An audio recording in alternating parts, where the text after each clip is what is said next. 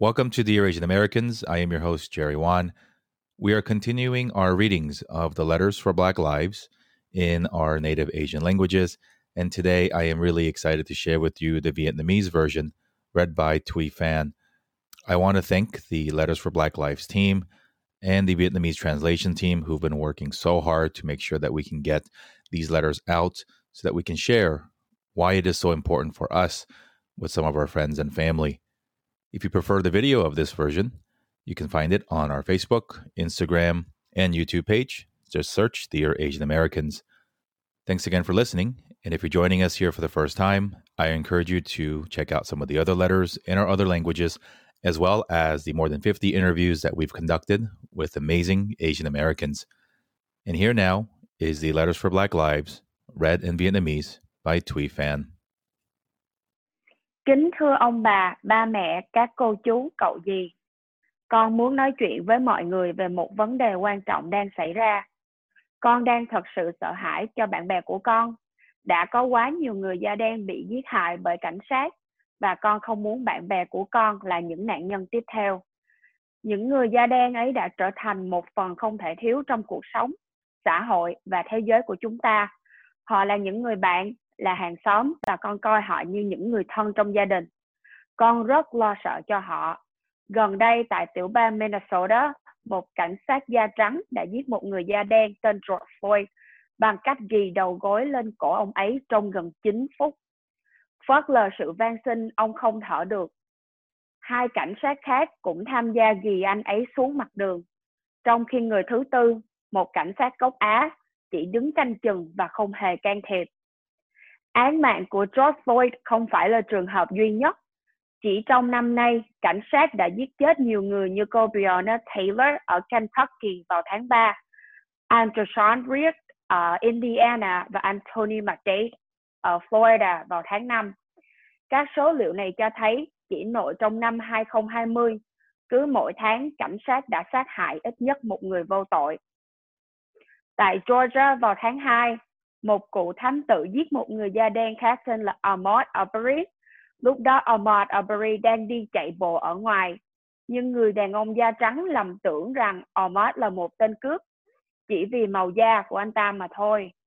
Ông da trắng và con trai của ông đuổi theo Ahmad trong xe của họ, bắn và giết chết anh ta. Trong hầu hết mọi trường hợp, cảnh sát đã không phải chịu bất kỳ sự trừng phạt nào cho việc sát hại người da đen ngay cả khi những vụ việc này được báo chí và truyền hình đưa tin rầm rộ.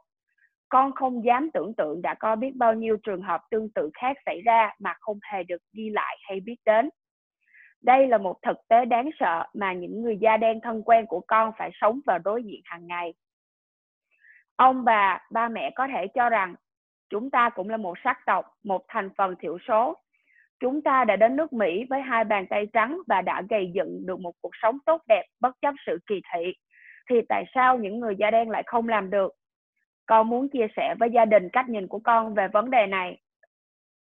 Trong lịch sử, người da đen đã đấu tranh để chúng ta có được sự tự do như ngày hôm nay. Người da đen đã xuống đường biểu tình và kết quả là Hoa Kỳ đã tạo ra đạo luật di trú và quốc tịch vào năm 1965 Immigration and Nationality Act of 1965 cho phép chúng ta đến đây tị nạn sau năm 1975. Người Việt Nam chúng ta và người da đen đã chung vai sát cánh xây dựng lại cộng đồng sau cơn bão Katrina. Trong suốt chiều dài lịch sử của quốc gia này, người da đen đã đứng lên chống lại sự phân biệt chủng tộc, để rồi chúng ta ngày nay có được một cuộc sống tốt đẹp. Do đó, con tin rằng chúng ta có trách nhiệm để tiếp tục đứng lên chống lại sự phân biệt chủng tộc để các cộng đồng bị thiệt thòi, trong đó các cộng đồng người da đen có được một cuộc sống tốt đẹp hơn nữa. Hầu hết khi chúng ta ra đường không ai coi mình là tội phạm nguy hiểm. Khi ra khỏi nhà chúng ta không cần nghĩ rằng hôm nay mình có trở về nhà được hay không.